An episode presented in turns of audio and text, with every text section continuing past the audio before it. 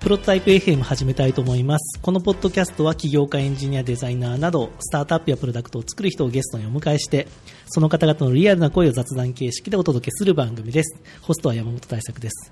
そして今回ゲストは、えー久しぶりに、えー藤瀬光陽さんです。ようこそ。あ、皆さんよろしくお願いします。藤瀬と言います。光陽さんは、このポッドキャスト3回目で、そうですね。3回、三回目で。前回8月1日。そうですねはい。まあちょっと、まあ私と一緒に今バーチャルランチクラブというサービスを開発してくれてる、そういう、まあ同僚なわけなんですけど、はい。なんかこのバーチャルランチクラブはこのポッドキャストで開発状況をそうですね。現在進行形でお届けするみたいなことを言ってたんですが、ちょっと3ヶ月経っちゃいましたね。そうですね。なんで経っちゃったんですか？あの、ちょっといろいろ節目でやろうみたいなとこはあって、うん。で、ユーザー数がちょうどこの3ヶ月経って2000っていうところになったので、ちょっとこのタイミングでできたらなそうです。ね、ちょっとね、いろいろ忙しいこともあって、まあ、あまりできてなかったんですが、今回ちょっと久しぶりにできて、はい。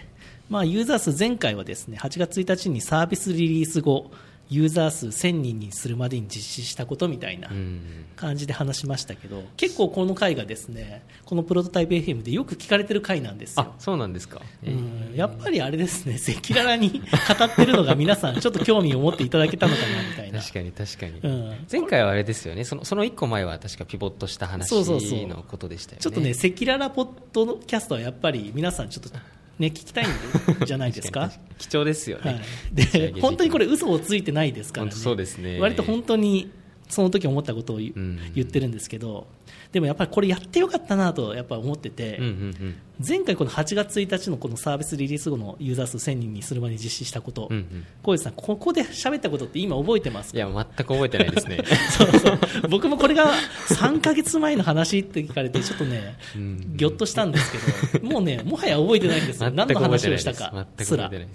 だから、やっぱりその時々でうん、なんかこうやって話して、なんか会話を収録しておくっていうのは、むちゃくちゃ重要だなと。そうですね。開発においてちょっと振り返りもなったりしますし。そうそう、ただ単に我々の振り返りとしてすごく有効だという。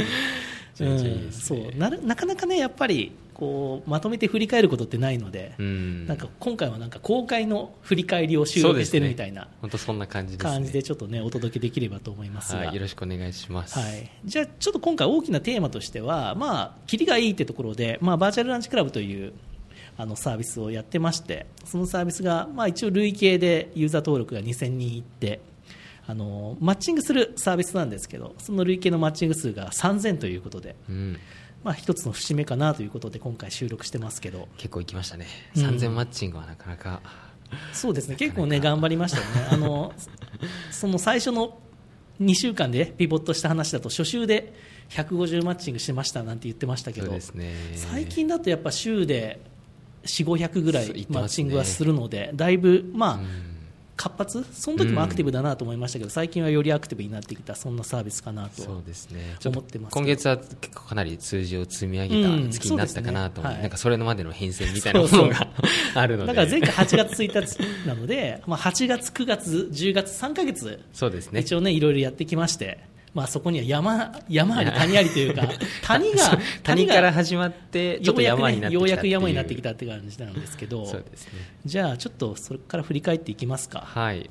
じゃあ8月、まあ、やったこととか、まあ、その1000人達成して、まあ、これから何か次、ね、伸ばしていこうみたいなことなんですけど、なんか8月やったことってなんか覚えてますか？あそうです。大きな方針としては、あのなんでしょうね。その、マッチングだけじゃなくて、メディアとしてのプラットフォームを目指そうみたいなところは結構方針としてあって、なんか、マッチングだけじゃなくて、いろんな人が使いに来るとか、見に来るサービスみたいなものをあの施行したみたいなのが、8月の大きなテーマだったかなと思っています。はい、ほぼ忘れかけてますけど、ね、そうですね。多分多分こうだったんじゃないかみたいな。そうだったろうなっていう。そうですよね。で8月はあのバーチャルランチクラブはそういう誰かと気軽にこうオンラインであの、まあ、バーチャルランチしましょうというサービスなので、うん。そこの募集する機能が、はい。まあ、あって、うんうんうん。そこの募集でこうちょっと部屋的にルームの概念を入れて、そうですね。まあ、イメージしてたのはあのスペーシャルチャットとか、まあ、リモみたいな、ね。ああいうサービス。はい。をちょっと参考になんかああいうバーチャル空間を表現できたらいいねみたいな話はしてましたよね。本当の意味でのバーチャルランチ。そうそうそう。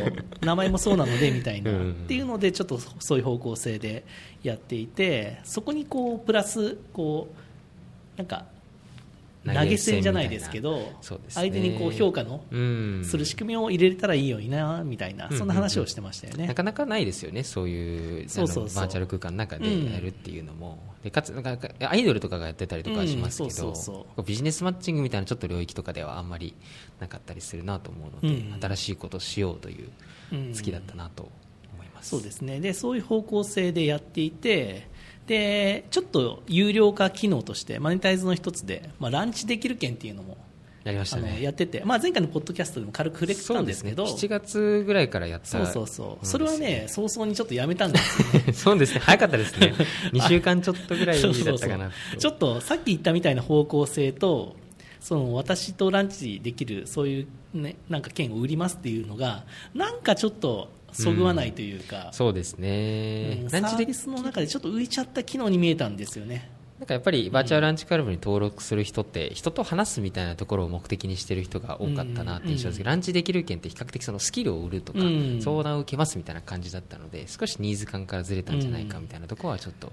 振り返ってると思いますね。だからここはですね私がまあ以前やっていたタイムチケットとほぼ同じみたいな機能を作ってしまってまあちょっとあれですね過去の成功体験を引きずってしまった機能 あのご自身あのベストアルバム作ってるみたいみたいな おっしゃってましたもんね。ベ。ストアルバムベストアルバムなのか知らないですけどね。あのちょっとねだからそういうのはやっぱ良くないですね。過去のうん。体験から切り張りするみたいな手法は。やっぱりユーザーさんのニーズそうそうそう。にしっかり合わ現時せた点でちゃんと使っていただいている方がちゃんと欲している機能でいかないといけないなという感じがしましたけど、まあ、ちょっと失敗だったかなというふうには思ってますね。で。もよいい仮説検証だったというかそうですね分かりましたね。ユーザーさんのニーズがやっぱりそう、ん。そこにあるんだまあね、っていうのはそこで実際に売れてたそういうこともあったんで、うん。まあ、伸ばそうと思えば伸ばせたんでしょうけど、うん、ちょっとやっぱりなんか今までのサービスと似てるなというかスキルシェア系にちょっと寄っちゃうかなっていう感じはありましたね。他なんかありますか？そうですね、8月は、他にもその、細かい改善みたいなものはすごく重ねられたかなと思ってて、例えばユーザー検索の複数条件でのあのマッチングだったりとか、あとはレスポンス改善するための施策とか、なんかそういうのはできたので、うん後々なんかこれが今、きあの大きい機能開発に集中できたので、うん8月のこの改善は良かったなとすごく思いますね。そうですね。8月はちょっと一旦あのフェイスブック広告ちょっと止めたんですよね新規獲得用の、ちょっと内部改善に注力しようということでそうですね。ちょっと自力を上げていきましょうみたいな話をしてて、その分ちょっと8月の数字自体はかなそうそうそうだから8月が一番谷でしたねそうですよね。いろんな意味で 新規登録落ちて、うん。中のマッチングが落ちてみたいな、ですね。ここはちょっと歯を食いしばりながらそうですね。今耐えようということで、そうそう細かい改善と。だからこれ振り返ると8月のプルリクエストの数はちょっとねやっぱ異常な数があって そうですね。すごいね食いしばった形跡がすごい見えるんですよね 細かいのも結構やってた含めてたくさんありましたね。うん確かに。いろいろ潰しに行ったっていう感じですよね。そうそうでレスポンス改善でいうとやっぱり最初からやっぱり一覧で表示するときにあのその時点でこう、まあ、例えばユーザーのフォロー数とかユーザーのレビュー数をこうその時点で計算して表示するような、うんそういうデイビー検索が多いようなそういう設計になっちゃってたんで、うん。ちょっとその辺を修正したりとか、いろいろ、まあ、そこら辺はちょっとね最初の段階からやっとけばよかったなみたいなことも多々ありましたけど、まあ、一応そういう細こかいの。の時点でリリース2ヶ月ちょっとぐらいですかね。あそうです9 2ヶの月目ぐらいで。そうですよね。まあこの時点で改善できたらよかったなと。まあちょっとねそこはあれですよね。レスポンスを意識してちょっと機能開発が落ちるか、うん。最初からねちゃんとした設計でいけるかっていうのはどっちを取るかっていう話でありますけどまあ両立してやっていかなきゃいけないのかなうん。なんていうふうには思ってますね。あと1個、今もちょっと使われてるおにぎりを投げるっていうのがうん、この月に実装したやつですね。ああそうかこの月なの まあそうですね。あのね。っき言ったそういうなんかお互いにこうランチした人と評価しようっていうことで。おにぎりがコロコロ転がっていくやそうつの。そうそうだからおにぎりあのキャラクターというかが登場したのはこの時ですか？そうですね。あそうですね。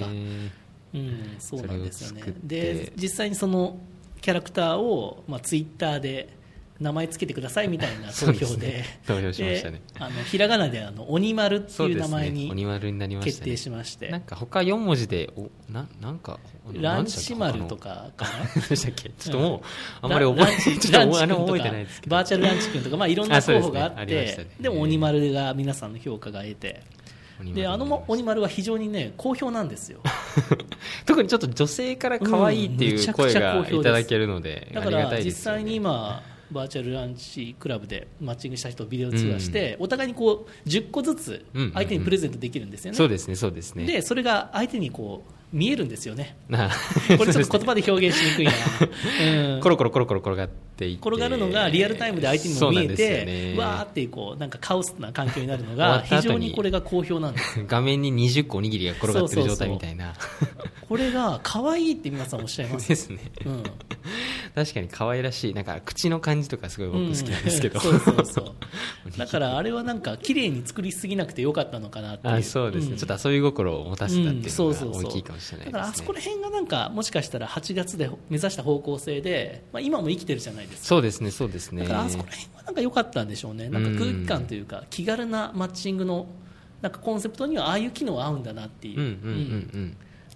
なんか時間売るとかっていうのはちょっと合わないけど、うん。ああいう方向性はなんかフィットするんだなっていうのがちょっと。一緒に話していて楽しめる何か仕掛けみたいなのがハマるそこら辺は合うんでしょうね、うんでそれを実際9月とかは、うん。あのおにぎりのあの実際ポイントとして使ったりとかみたいなところをやりましたよね、9月はでも結構おあのお大型機能というかそうですね。っていうのを使っ作った月だったかなと思ってますよね、まあ方向性としてはメディアプラットフォームみたいなところはブレずにやってたっていう感じですよね、そうですね。でその辺ちょっと伸ばしたいなってことであのライブ配信。やりましたね。ライブ配あ信を。の私これからバーチャルランチ開始するんで誰でも入ってきてくださいみたいな、うん。今までは1対1で事前にマッチした人とのみ話してたんですけど、うんうんうん。いきなり開始してそこに誰でも入れるみたいな、うん。なんかちょっと配信系サービスみたいな機能も入れてみたりとか。YouTube のちょっとちょっとちあのなんでしょうクローズドな感じの YouTube ライブ配信結構面白かったですよこれ。や面白かったですよね、なんか1対1であらなんかみんなに見られてない中で話すのと全く違う体験だったみたいなものはすごくやって1回やるとなんかもう1回やりたいっていうそうになりましたよね。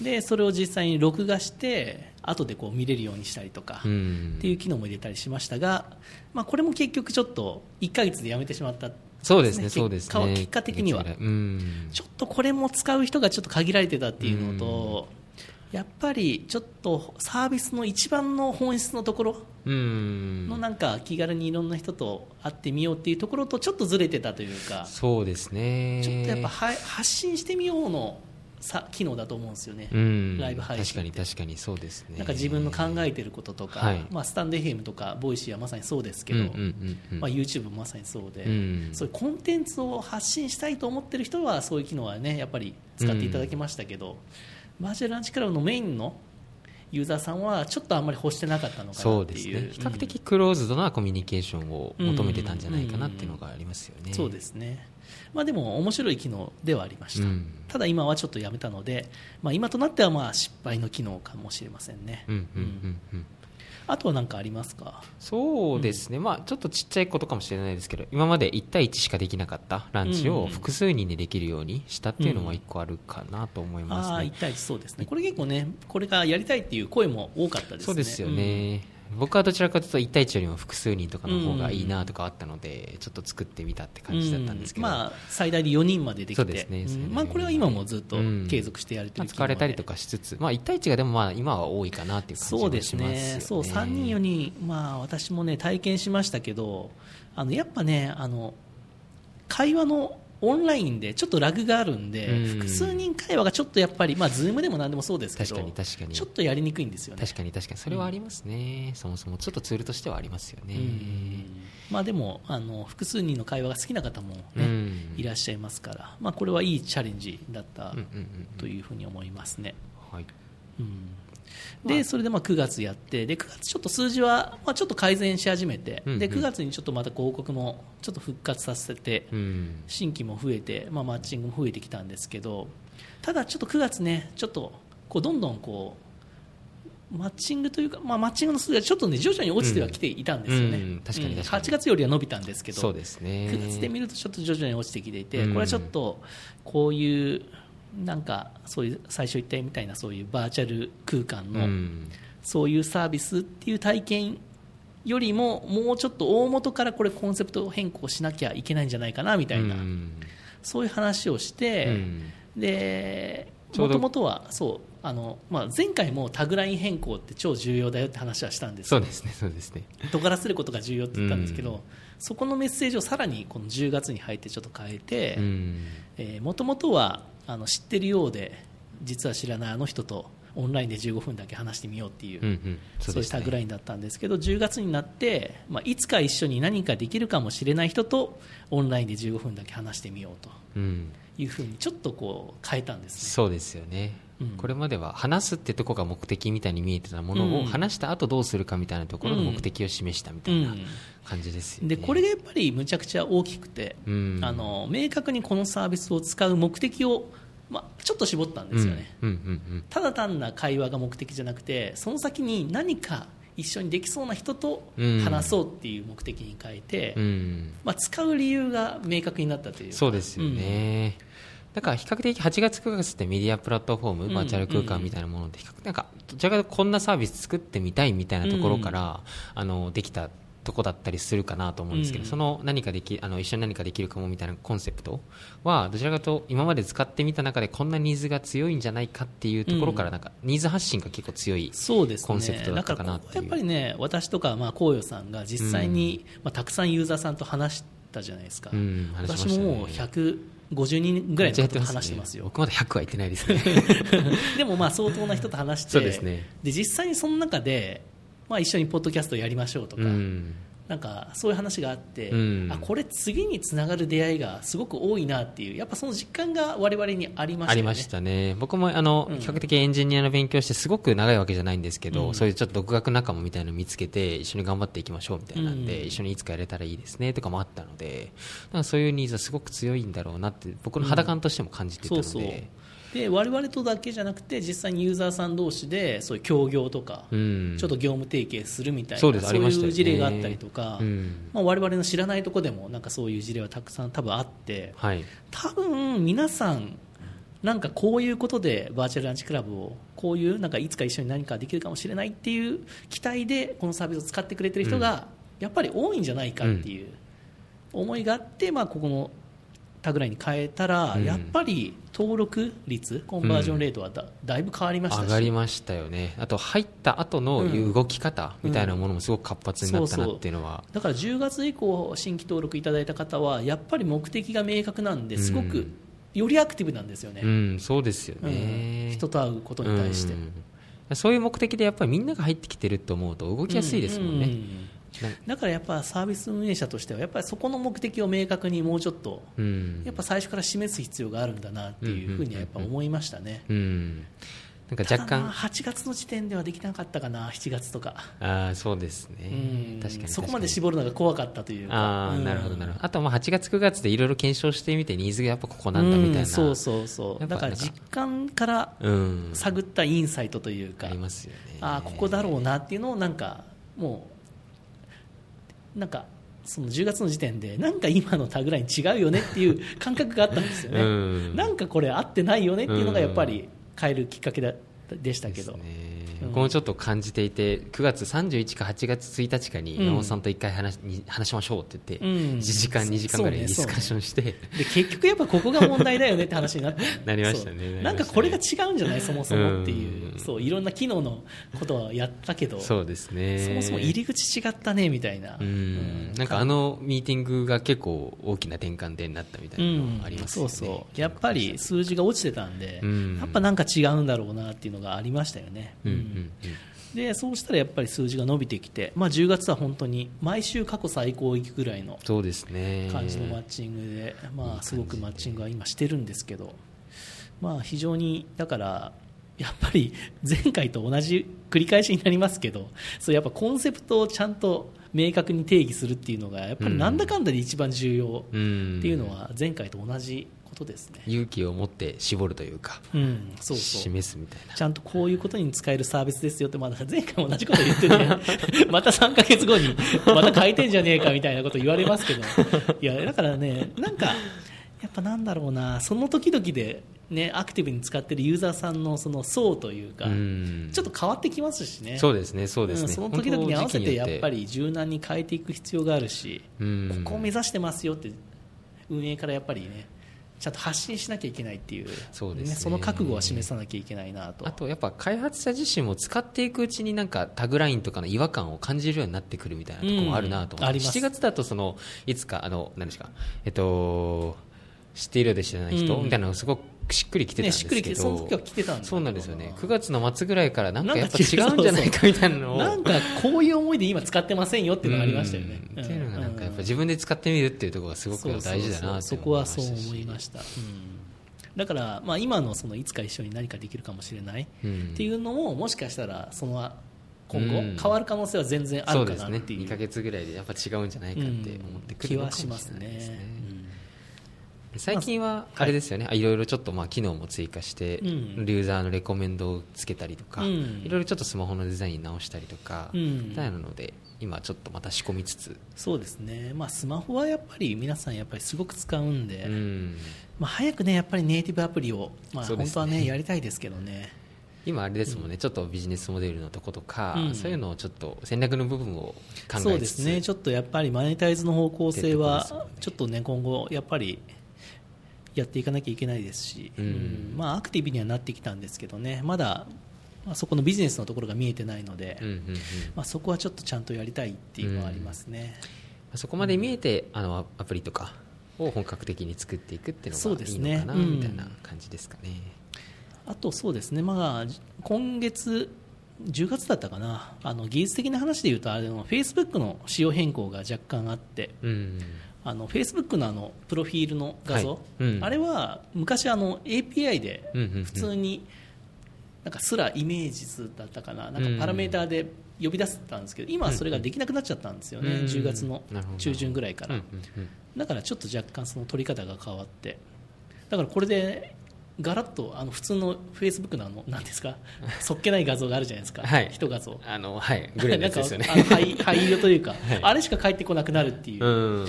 あれはね、結構突然、うん。そういう仕様変更になったんで、怖あれちょっと困りましたね。こういうプラットフォーム系が急急に変えると。そうそう。で影響こういうマッチングサービスでユーザー画像ってむちゃくちゃ重要なね。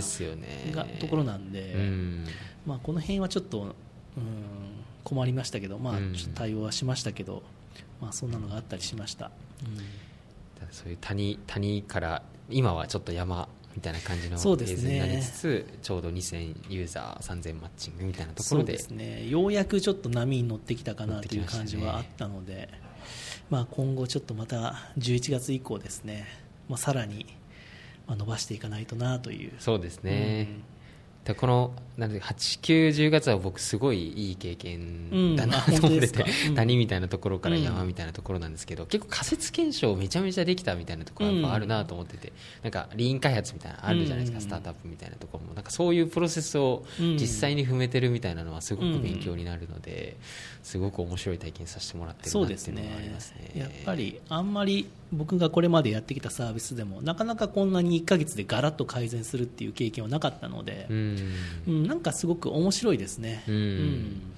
いや面白いですね、なんかよくいろいろやり方で聞いてたんですよね、リーン開発の手法みたいなんですけど、なんか本当にこうやってサービスってどんどん進化していくんだっていうのを肌で感じてったっていうのは、すごく面白いですし、なんかこういうフェーズ、なんかやめつきやみつきになるというか、うん。そんな感じがすね。すごくなんか本当に愛されるサービスにちょっとなりつつあるといううか、そうですね、うん、なんかすごく、ね、このサービスが好きって言ってくださるユーザーさんも増えてきていて、うん。うんそこが嬉しいですよね、そういう反応が。そうですね。うん。だから逆にそのなんでしょういこんなサービスだってもう思ってもらえてるので、うん。なんかあんまり外れたことはできないみたいなのは、そういう怖さもありつつ割とそうですね、機能がか固まりつつあって、うん。この機能はダメだろうなっていうのが、まあ、8月、9月でいろいろやって、そうですなんとなく、ね、レールが見えてきたというか、うん。そんな感じはするんで、あまり大きくは今後外さないんじゃないかなという気はしますけど、そうですうねん、でもやっぱ勝負しなきゃいけない時もあるあるんで、うんそこはさじ加減難しいそこのさじ加減。いろいろチャレンジをしつつ。だからなんか筋が見えてない時って大勝負はできるんだけど、うん。筋が見え始めると今度はちょっとねその小さい勝負しかできなくなるのがちょっと若干怖いところで。そうですよね、うん。まあ、僕は結構そういう傾向があるんだよな、ああそうなんですか。うん、だからバーチャルランチクラブより前にやったコーヒーミーティングのタイムチケットは割と初期でユーザーさんにはまった部分があるんですよね、うん。ちょっとバズったというかそうそう。みたいなものもで含め。ぐぐっと伸びたんで、うん。あんまり大きな勝負をすぐできてないんですよ、うん。なるほどなるほど。でもバーチャルランチクラブはちょっと立ち上がりが緩やかだったんで,、うん。ですね。いろんなことができてるんですよね、だからその違いが結構今回あるなって思ってますね、うん。うん。そういう立ち上がりが、まあ、そういういろいろ仮説検証できたからこそニーズ感みたいなものも深まり、うん。そうそうそう。理解を深まりつつもそういう感じでねなんか自力がすごくついてきて、うん。いいサービスだなとは思っていて自分自身すごくアクティブにこんなに短期間にマッチングは今までのサービスじゃしてないですからね自分自身やっぱ15分でオンラインっていうその気軽さがあるんで。確かに確かに。数もこなせますしね、うん。だからすごく面白くてですねなんかそんな感じで、まあ、今後もやっていければいいなと思ってますので、まあ、小岩さんね久しあの引き続き、はい。まあ、頑張っていきましょう。そうですね。頑張ります、いいサービスにできるように。またこういうポッドキャストができるように。そうですね。やっぱ調子が良くないとこういうポッドキャストやろうって気にならない。のでそうですね。悪い時に配信そうはなかなか。悪い時にはは話すことがそんなにないんで、うん失敗しましたっていう話しかないそうそうそう。できないのでなので今後もなんか多分数ヶ月おきぐらいにできればいいななんて、ね。そうですね。ぜひやりましょう。はい、あとちょっと最後にですねあのこのバーチャルランチクラブあの今ちょっとあのメンバー募集というか、そういうことをしてまして今あの UIUX デザイナーの方とあの、うんうん。ウェブエンジニアの方うん。ちょっと今募集してます、でリモートでも最初は副業からでもうん。全然 OK ですので、うんうん。まあ、今こうやって話してる実際この開発メンバーはこの今話してるこの2名しかいないので そうですね。まあ、こういう2名の人柄を、まあ、この声から感じていただいて ちょっとこの人たちと一緒に、まあ、このバーチャルランチクラブをちょっと一緒に開発してみたいなとうん。思うようなウェブエンジニアとかデザイナーの方がもしいらっしゃいましたらはい。ちょっとポッドキャストに私があの個人的に作ったあの募集っていうサービス。あると思いますけど、そはい。の募集のサービスのリンクをちょっと貼っておきますのでこれ昨日から昨日とか一昨日から開始したんですけどもうすでにあの応募いただいている方もいてすごくね嬉しいんですけどもしこのポッドキャストを聞いた方でちょっと興味があるという方は、まあ、うん。普通にねちょっと話聞いてみたいという感じでもいいですからうん。あのご応募いただければ。はい。ぜひぜひですね。本当はこれバーチャルランチクラブの中でやりたいんですけど そうですね。とりあえず募集経由なのであの Zoom でお話を今はしてますけど、うん。うん、もし、ぜひ。ね、ご応募いただければと思います。すごい面白いフェーズかなっていう感じなので、うん。そうですね。なんかあれですね。UIUX デザイナーの方はそうですね。なんかそういうデザインウェブアプリとか、うん。あとネイティブアプリのデザイン経験がある方、うん。で HTML とか CSS のコーディングまでできればできる方の方がそうですね。そうですね。できればですけどね、うんうん。で副業とかフリーランスの方、まあ、リモートの方でも OK です、うんうんで報酬とかに関してはまあ、ね、業務内容に合わせて設定させていただきます。でウェブエンジニアの方でいうと、えーまあ、今、バックエンドがその Ruby on Rails なので、うん。うんそういう Rails の経験がある方で、うん。まあ、ウェブアプリケーションの、まあ、作ったことがあるとか、うん。開発したことがあって、まあ、HTML と CSS と JavaScript, の知識があって、まあ、GitHub とか使ってチーム開発がしたことある方うん。っていう方を、まあ、できれば来ていただけると嬉しいですね。そうですねあの副業とかリモート OK です。うん。はい。ぜひぜひ。なかなか少ない人数でやってるのでうん、ありがたいですそうね。来ていただけると。なんかいろいろねやっていきたい機能はたくさんあるので、そうですね。うん。なんかそういう結構大きい機能をうん。いきなりお任せすることにはなると思うので、うん。そのデザイナーの方もエンジニアの方もなんかそういうことにチャレンジしてみたいという方はぜひねうん。あの声かけていただければと思います。今はメインが B2C あまあ C2C みたいな形ですが、2B の方にもいろいろやっていきたいみたいなところあったりするんでそういうコンセプト決めみたいなところとかも含めそういうてそれをどうところから一緒にね機能に落とすか。とかいいかななんて思ってますし、そのバーチャルランチクラブの中からもねなんかそういう出会いが生まれるといいなと思ってるので。ねうんなんかそういうね募集みたいな機能もうん。なんか入れたいなとは思ってますので、まあ、普通にバーチャルランチクラブで声かけていただいても全然いいです。よね。ぜひしランチ申請をランチ申請であのこの募集されてたウェブエンジニアとかデザイナーについて興味ありますみたいな感じで、うん。バーチャルランチクラブで言っていただいた方がより、そうですね。あの会いやすいですね。すね嬉しいです。しはい、じゃあ今回はちょっとそんな感じで。はい。あのね、話してきましたけど、まあ、小吉さんどうですか？久しぶりにポッドキャストやってみて。いやほんポッドキャストできてよかったなっていうのはありますし ちょっとあの純粋にポッドキャスト楽しいなっていうのとああとやっぱり振り返るとあの、うん。山あり谷ありですけど、あうん。の純粋にサービス開発はすごく楽しいなと思ってるのでおいいサービスにしてしていけたらなと思ってます。どうですか？あの、はい。やっぱり小吉さんは今回が、はい。えっと初めてそういう開発に、そうですね。ねエンジニア実務でややってましたけどもう34か月やって、そうですねまあ、楽しいと、ね、言われてましたけどえどの辺が楽しいんですか？